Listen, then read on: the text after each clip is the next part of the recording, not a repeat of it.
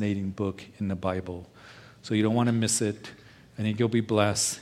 But we got a Bible study uh, this morning as we continue Matthew chapter 25. We're going to finish this uh, section called the Olivet Discourse. So if you'll turn there. The Olivet Discourse is Jesus is talking about the signs of his coming in the end of the age that started in chapter 24. Keep in mind that he is speaking to his disciples. He's on the Mount of Olives. And as we conclude here, we'll begin in verse 31. He's going to be speaking of the judgment of the nations. Father, I pray that you would just bless this time in study of your word. And Lord, these things are real. And we know that the coming of your Son, um, is near, it's nigh. We don't know the day or the hour, but we know that we are to be watching. And Lord, I pray that our hearts once again would be stirred because there is a judgment that's going to come. And Lord, we in Christ have such a wonderful future ahead for us.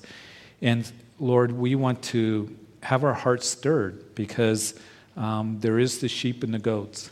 And uh, we want to be used in the day in which we're in to be able to be uh, a vessel of truth and a voice of truth to others and of the gospel. And Lord, uh, take your word and work it in our hearts. In Jesus' name, amen. And so as we open up the chapter, chapter 25, Jesus was talking to his disciples. He gave a parable, the parable of the wise and foolish uh, maidens, as he's emphasizing them to be ready and for us as well at his coming. Five had oil for their lamps, so when the bridegroom came, they followed him to the wedding feast. The others, they had no oil, and they missed out, and the door was shut, and they could not enter into the wedding feast because they did not know the bridegroom.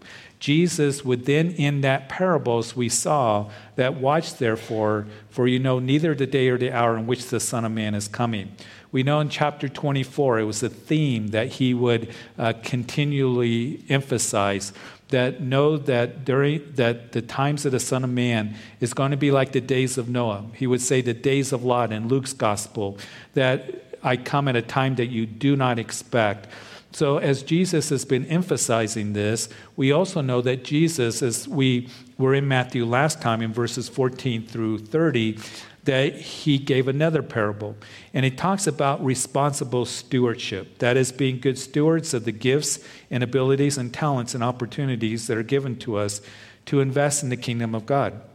Because not only are we to be wise, watching, be sober, be vigilant, those exhortations are given to us not only in the Olivet Discourse, but throughout the New Testament by the authors of the New Testament books that tell us the coming of the Lord is at hand, that you be watchful, you be sober, you be vigilant. And because he does come in a time that we least expect, but also that we are to be ones that are to be faithful servants unto the Lord. We are to be working and doing what He has called us to do. He desires to give us eternal rewards for what we do for Him and for the kingdom. And as we finish this section of Matthew, again called the Olivet Discourse, Jesus now talks about the separation of the sheep and the goats, or what we know as the judgment of the nations when he returns to set up his kingdom here on the earth. Now, David uh, would write in Psalm 110, that messianic psalm, speaking of Messiah, that he shall judge among the nations, he shall break in pieces the heads of many nations. We know also that Psalm 2, that messianic psalm, would speak that he's going to come and rule the nations with a rod of iron. And as we go through not only the Psalms, but the Old Testament prophets, that would speak uh, very clearly of Messiah coming and setting up his kingdom and then judging the nations. And the Jews in Jesus' day, the, the nation of Israel, they were looking for the Messiah to come and establish the kingdom of God. And as we discussed, they were looking to be free from the Romans who had them in occupation, suppressing them, and, and in submission to Rome was, was Israel. It was very difficult days. And that's why when Jesus rode into Jerusalem earlier in this week, we're in Passover week, that as he rode into Jerusalem, lowly riding on a, the back of a donkey, that the people were waving the palm branches. It was a symbol of political freedom and, and being free from Rome. They expected that heaven would open up and angels would descend and that he would judge the Romans and usher in the kingdom at that time. And as they cried out, Hosanna, blessed is he who comes in the name of the Lord. Could this be the son of David that's going to free us from the Roman occupation, set up the kingdom of God? But as time has gone on now, and as the week is, Passover week continues, that they see that it's not going to happen, not at least in his first coming. What he's talking about is you need to die to self, pick up your cross, and follow after me. And it's going to be a short time from this teaching here that Jesus will hear the voices that will be calling out to him, away with him, away with him, crucify him. We will not have this man rule over us.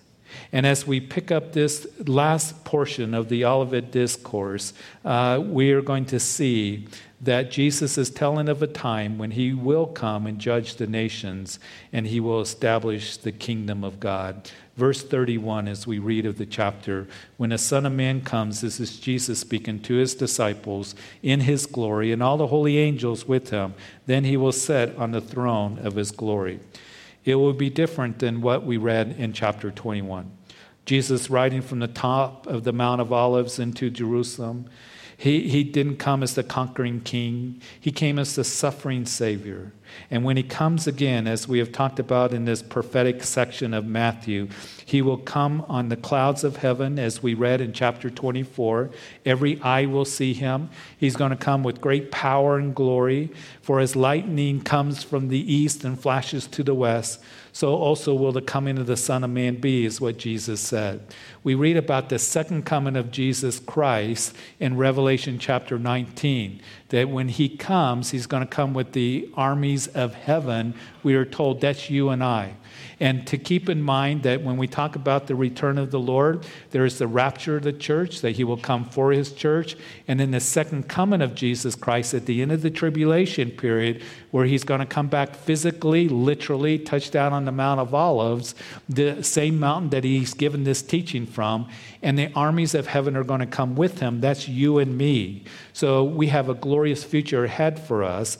And as we continue here in verse 32, all the nations will be gathered before him, and he will separate them one from another as a shepherd divides his sheep from the goats. So when Jesus returns to the earth in glory, he's going to establish his kingdom upon the earth for a thousand years. So that's called the millennium reign of Jesus Christ. Millennium means a thousand. Now, I do want to say this that there is a growing trend in the church, even in evangelical churches, that those who are amillennialists, that all means no millennium. There's going to be no millennium reign. And we know that as we go through the scriptures, not only in Revelation chapter 20, but as you go through the Old Testament, as you go through Isaiah, and you go through Jeremiah and Ezekiel and the prophets and the minor prophets, you have many verses, whole chapters that speak about when the Lord's going to come back and establish his kingdom.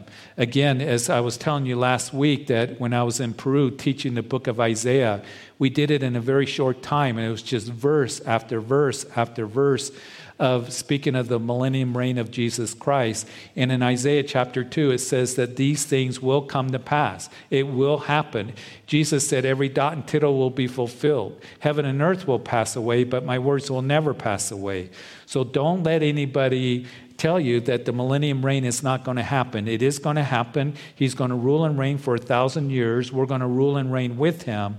But as we talk about this judgment that is taking place here, the separation of the sheep and the goats, I want us to make sure that we understand the different judgments that are spoken of in the scripture because it can get a little bit confusing or we can get it kind of mixed up. The first thing that I want you to be established in, and I think that most of you are, but sometimes a Christian will come to me and they will say that I think God's going to judge me or God is judging me.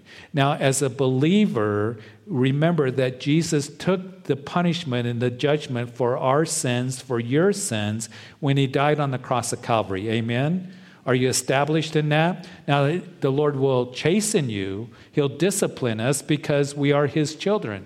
So, if we're in sin, if we are going down a road or a direction He doesn't want us to go or doing something he doesn't want us to do, Hebrew tells us that he does discipline us, he chastens us because he motivated by love for us, and we are his children. He's a loving father. And any of us that are parents, we understand that, don't we? As we discipline our own children, because we want them to learn what is right. We want them to grow up to be responsible adults. We want them to do well in this life. So we discipline our children. That's a big part of raising our children, and we do it because we love them. So keep in mind that Jesus took the judgment for you on that cross when he died and shed his blood for you. Hebrews chapter 9, verse 28 Christ was offered once to bear the sins of many. To those who eagerly wait for him, he will appear a second time apart from sin for salvation. We know the scripture tells us that Jesus, who knew no sin, became sin for us. And because of that, Romans chapter 8, verse 1, I love that verse, that there is now no condemnation to those who are in Christ Jesus.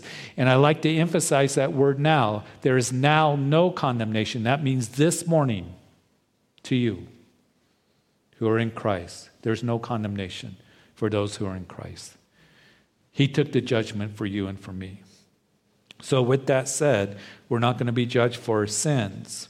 And those of us who by faith have re- been redeemed by the blood of Jesus Christ, that we've asked Him into our hearts, we have salvation, forgiveness of sin, that He took the judgment and the wrath that we deserve upon Himself on Calvary. Please be established in that.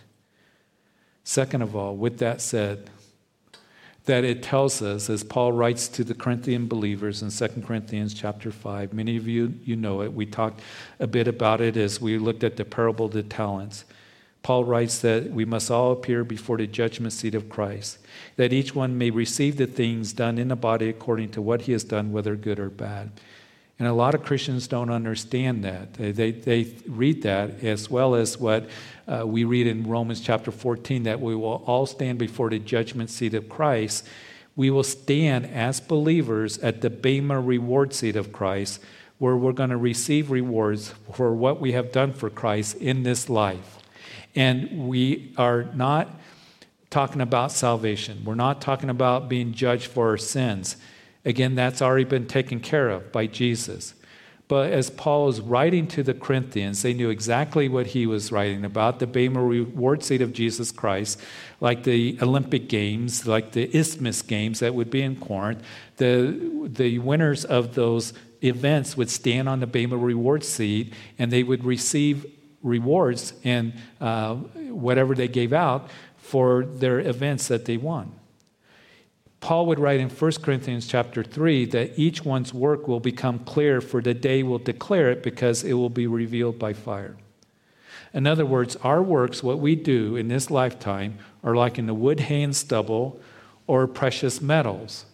And as the apostle writes in 1 Corinthians chapter 3, you might want to read it as, as you go home or during this week and you're thinking about these things. That he goes on to say that if anyone's work which he has built on, it endures, he will receive a reward. If anyone's work is burned, he will suffer loss, but he himself will be saved. So the wood, hay, and stubble of our lives are going to burn up, and then that which we did for Christ, listen, because in 2 Corinthians chapter 5, Paul not only talking about a destination, that to be absent from the body is to be present with the Lord, but a motivation as well. That we're going to stand at the Bema reward seat of Jesus Christ to receive rewards what we have done for him in the body, whether good or bad, tested by fire, all, all the wrong motives, all the selfishness, all that, whatever the wood, hay, and stubble is, it will burn up. And then those things that we did for Christ. And Paul writes in that chapter listen, that it's the love of Christ that compels me. Our love for Jesus Christ. It's the love of Christ that motivates me. Because, Lord, you've saved me, you've forgiven me, and you've put your love in me. And I love you, and I want to be used of you, whatever it is that you have for me. Precious people, listen. Serve the Lord. Serve the Lord with love and the opportunities and gifts and talents and resources that have been given to you. And it just amazes me his incredible grace. He saved us, He's called us to minister. He does the work in us. He empowers us. He gifts us. He guides us. He ministers through us. And then He rewards us. I find that to be absolutely amazing. So don't miss out in hearing those words. And I know that you desire to hear them. I desire to hear those words. Well done, good and faithful servant as we serve Him, as we love Him, as we're reaching out in the opportunities given to us to be a good stewards of, of being faithful to Him. Thirdly, there is the great white throne judgment. After the millennium reign of Christ, after the heavens and earth, as we know, will melt away, we know that Peter, in his second epistle, chapter 2, he says that heaven and earth are going to go up in a fervent heat that is going to dissolve. Revelation chapter 20 speaks of another judgment, the great white throne judgment, at the end of the millennium reign when heaven and earth there's no place found for them. Let me read it to you in verses 11 through 13. As John writes, then I saw a great white throne and him who sat on it, from whose the face of the earth and heaven fled away, and there was no uh, found no place for them. And I saw the dead, small and great, standing before God, and the books were open, and another book was open, which is the book of life. And the dead were judged according, listen, to their works by the things which were written in the books. The sea gave up the dead who were in it. Death and Hades delivered up the dead who were in them, and they were judged, each one according to his works. So, this is a different time than what's spoken here. This is the end of the thousand year reign of Christ and the great white throne judgment. Those who have rejected Jesus, and since they have not received forgiveness of sin, that they will be judged according to their works. And what is meant by that, they did not look to the work of Jesus Christ on the cross of Calvary. And of course, when he was on that cross, he cried out, It is finished. He did the work. He paid the price for sinful humanity, for my sins, and He rose from the grave. And there are people that we know. I'm sure every single person that is here, you have family members, you have friends, you have neighbors, coworkers, whoever it might be, that they think that they're going to be able to stand before God in their own righteousness and works and efforts and merit and deserve and earn heaven, God's approval. And we know the truth of the scripture is that we've all fallen short of the glory of God, that the wages of sin is death, that our righteousness, as the prophet Isaiah declares, is as filthy rags before the Lord. We need to be clothed with the righteousness of Jesus Christ. And every other religion of the world says that salvation and eternal life is based on your works. This is what you have to do to earn salvation or favor with God or to, to reach heaven whatever the case may be, when true biblical Christianity says that our salvation is not based on what we do, it is based on what He did on the cross of Calvary. So there is a great white throne judgment that those who have rejected the work of Jesus Christ on the cross will be judged according to their works, and then they will be cast into the lake of fire for all eternity. Now, here, back to our text in Matthew chapter 25, there is another judgment, which is separate and distinct from all other judgments.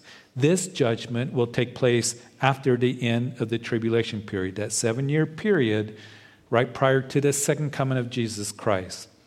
When you read the book of Leviticus, in Leviticus chapter 4, it speaks of the sin offering. If the priest sins, here is your sacrifice. If somebody from the congregation, an individual sins, here's your sacrifice. Then in verses 13 and 14 of the chapter, it speaks of if the whole congregation sins or the nation, here's your sacrifice. We know from Leviticus chapter 16, on the day of atonement, there was the blood that was sprinkled by the high priest on the mercy seat to make atonement for the sins of the nations.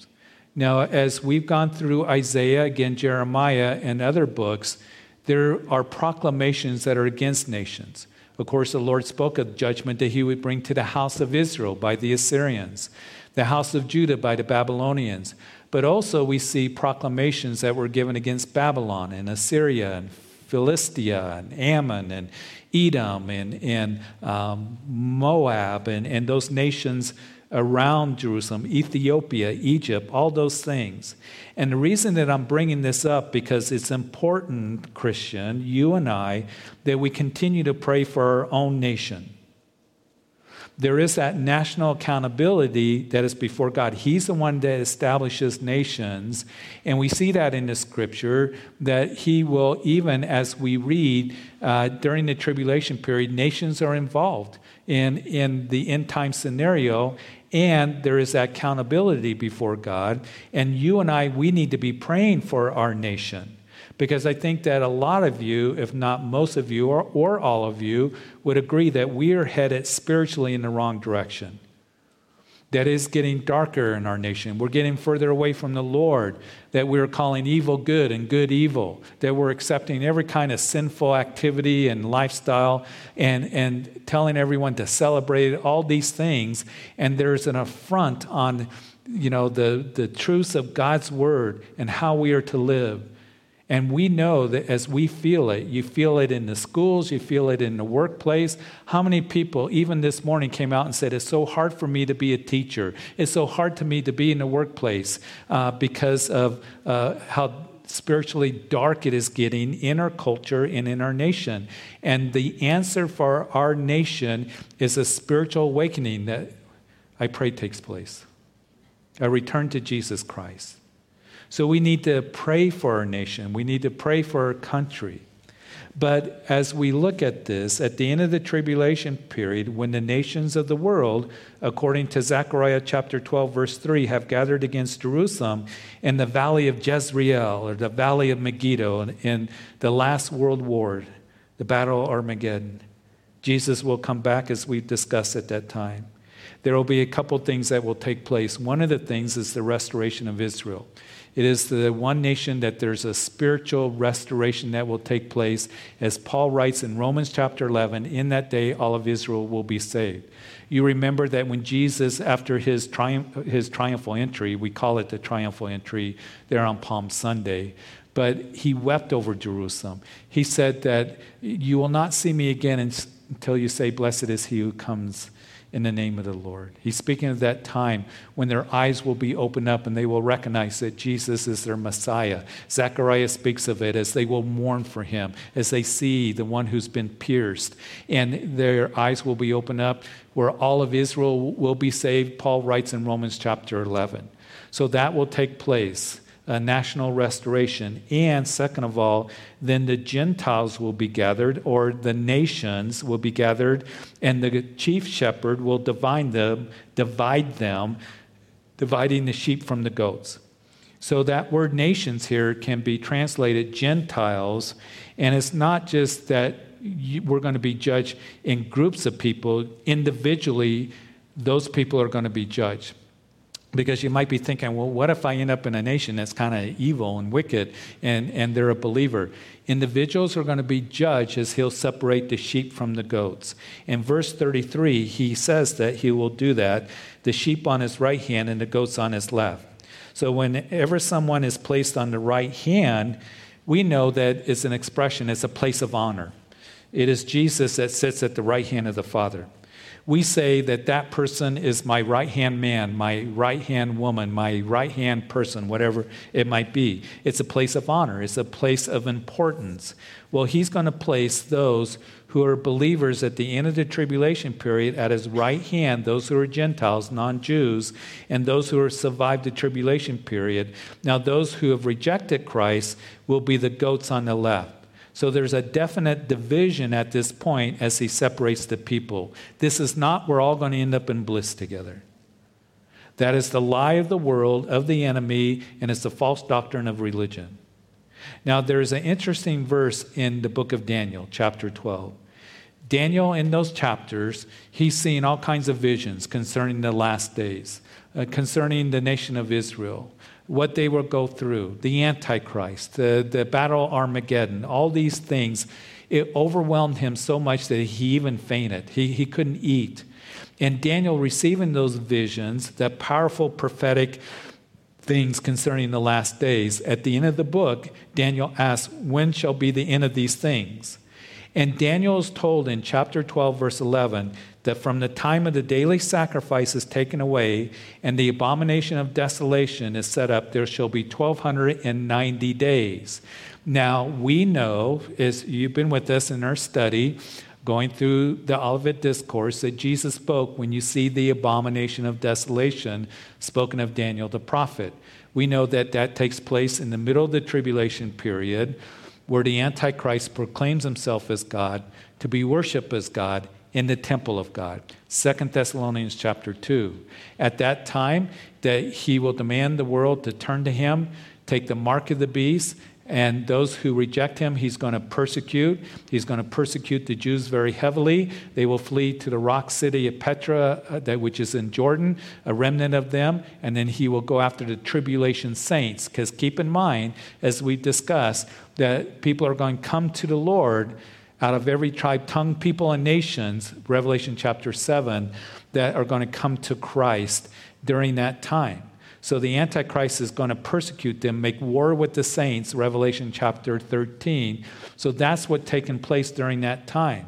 So during that time of the middle of the tribulation, when the sacrifices are ceased there in the temple, there will be a rebuilt temple in Jerusalem.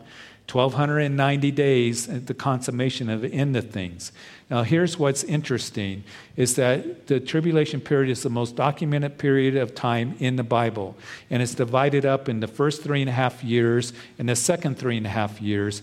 And it's usually in terms of 42 months, three and a half years, uh, time times and a half times. That's the King James, that's three and a half years, or 1,260 days. So as you read that, scholars are saying, why 1,290 days? There's an extra 30 days that are added there. And Daniel was also told that blessed is he who comes to 1,335 days. So not only is there an extra 30 days given there, there's an extra 45, so an extra 75 days. So what is that all about?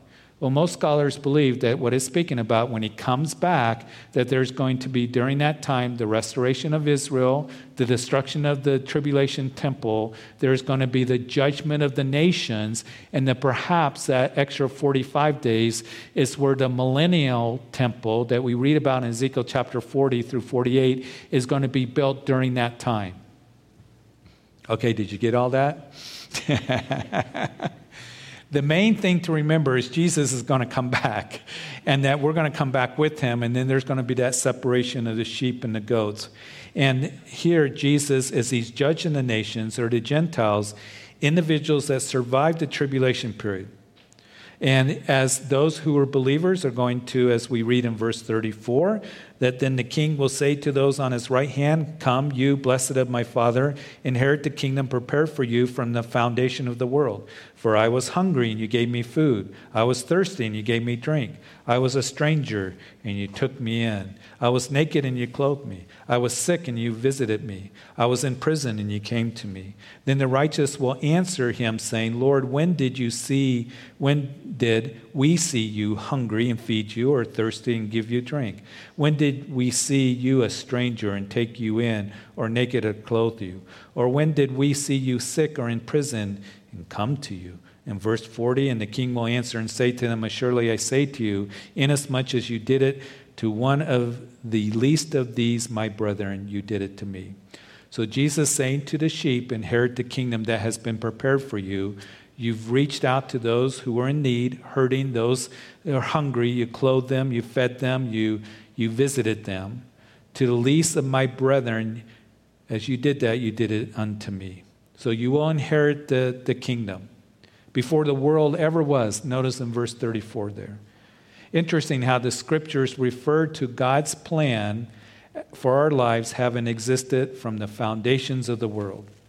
Chosen in Him, Paul would say, from the foundations of the world. And then in verse 41, then He will also say to those on the left hand, Depart from me, you curse into, notice here, and you might mark it, everlasting fire, prepared for the devil and his angels. There's a popular trend again in the church today. Those who read books like Rob Bell and there is no hell, or hell isn't forever, or the doctrine of annihilation. Here he says, everlasting fire. It's everlasting. I was hungry and you gave me no food. I was thirsty and you gave me no drink. I was a stranger and you did not take me in, naked and you did not clothe me, sick and in prison, and you did not visit me. Then they also will answer him, saying, Lord, when did we see you hungry or thirsty, or a stranger, or naked, or sick, or in prison, and did not minister to you?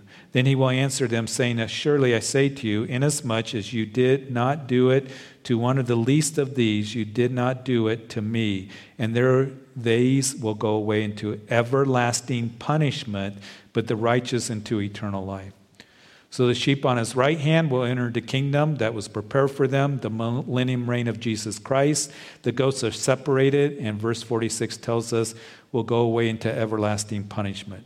They've rejected Christ, rebelled against Christ, did not come to Christ for forgiveness of sin. What do we take away from this today? quickly as we wrap it up. Number one.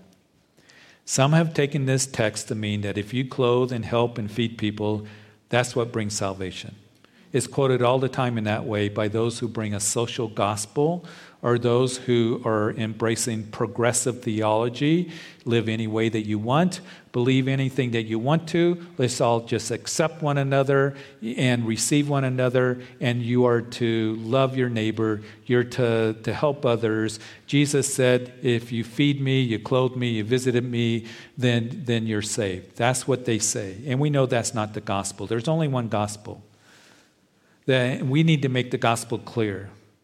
Here, Jesus is talking about the person whose life has been saved because they have come to him, believed in him, received him as Lord and Savior. And as the Holy Spirit has come into that person, come into your heart, my heart, we've been changed. Regeneration has taken place. And servanthood is a part of the life of a believer. Before I got saved, I didn't care about people. I didn't care about helping people, helping people I didn't know. But as the Lord has saved me and He's put His love in me, and He's still working all of this in this whole process of sanctification, that I can care about people. I want to serve Him, I want to please Him with my life. So, servanthood is a part of the life of a believer. And Jesus said, The sheep that will be on, uh, the, are righteous will enter into eternal life. Of course, Jesus said in John chapter 10, My sheep hear my voice, and I know them. There's a relationship, and they follow me, and I give them eternal life. Second of all, Jesus here says to the sheep, You did serve those who are the least of my brethren. Now, who is he talking about? And I think, again, that most commentators specifically believe that he's talking about those Jews who will go through the tribulation period, go through the fire, as the Antichrist will go after them. And a Gentile helping them means they have rejected the Antichrist, in danger of persecution themselves, but whoever has helped the least of my brethren. And here's the thing there's always a connection uh, with as we are serving others, or if we're persecuting others. You see, you remember that Saul when he was on his way to Damascus, he's persecuting Christians. Saul, uh, uh, later on known as Paul the Apostle, and he meets the Lord, and the Lord knocks him down. And he says, Saul, Saul, why are you persecuting me?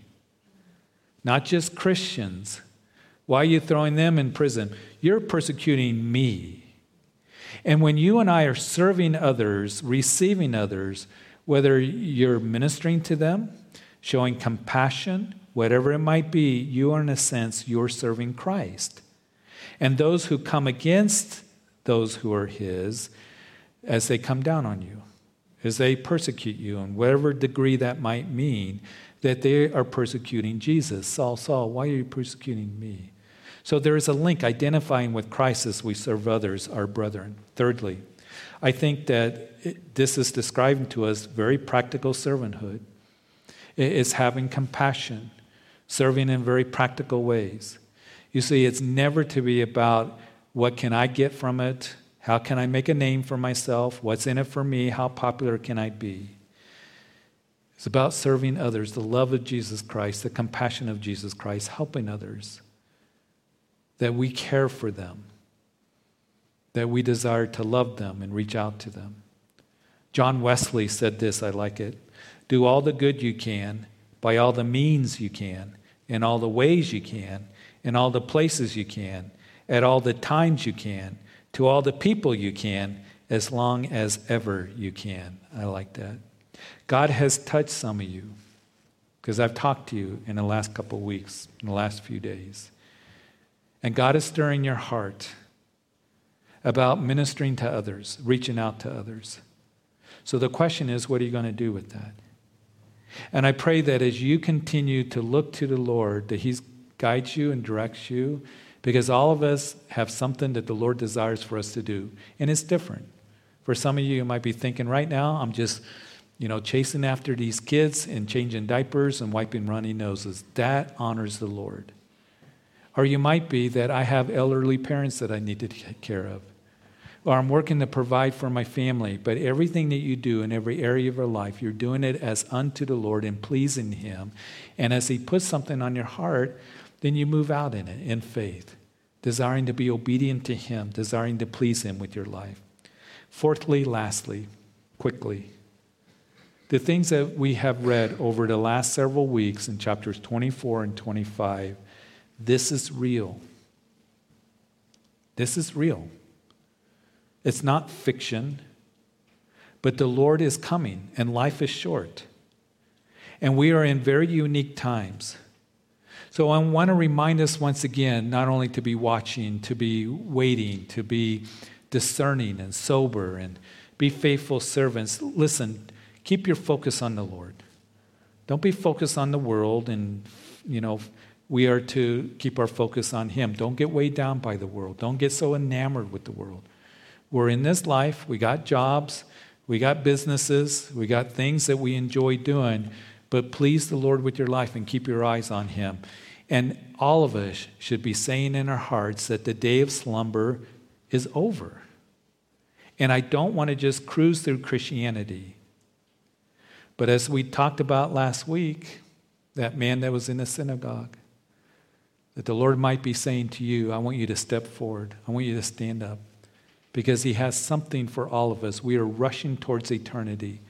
And the Lord desires for you to be used in the days in which we are in. So, Father, we thank you. We thank you so much for this lesson. We thank you for, Lord, just your grace, your love for us, and your provision for us. And as we get ready to come to the communion table, the communion table is for the believer. It's not if you belong to the church. If you're a believer, it's remembering what he has done for you. In, in the bread, as we hold it, that his body was broken for us, the cup symbolizing his blood that was shed for the forgiveness of sin. But I do want to pray if there's anyone listening, whether you're online, whether you're here in this place, that you've never come to Christ, that the gospel is this that Jesus Christ came and died for you, a sinner. And the Bible says to repent and turn towards God through Jesus Christ, call out to Him. The invitation is to come. The invitation is given for you to receive forgiveness through Jesus Christ and ask Him into your heart as Lord and Savior. To forsake this world and come to Christ Today is the day of salvation because tomorrow isn't promised to any of us. Will you do that? Where you are sincerely just praying, Jesus, I believe you came and died for me, a sinner. Forgive me of my sins. Thank you for dying for me and taking the penalty for my sins. And you rose from the grave and you're alive.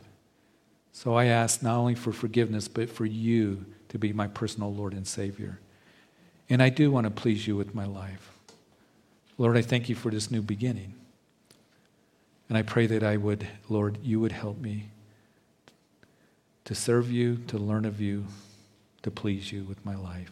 In Jesus' name. And for all of us, as we take a communion, that we would just, just be thankful and, and have an attitude of worship towards Him. In Jesus' name, amen.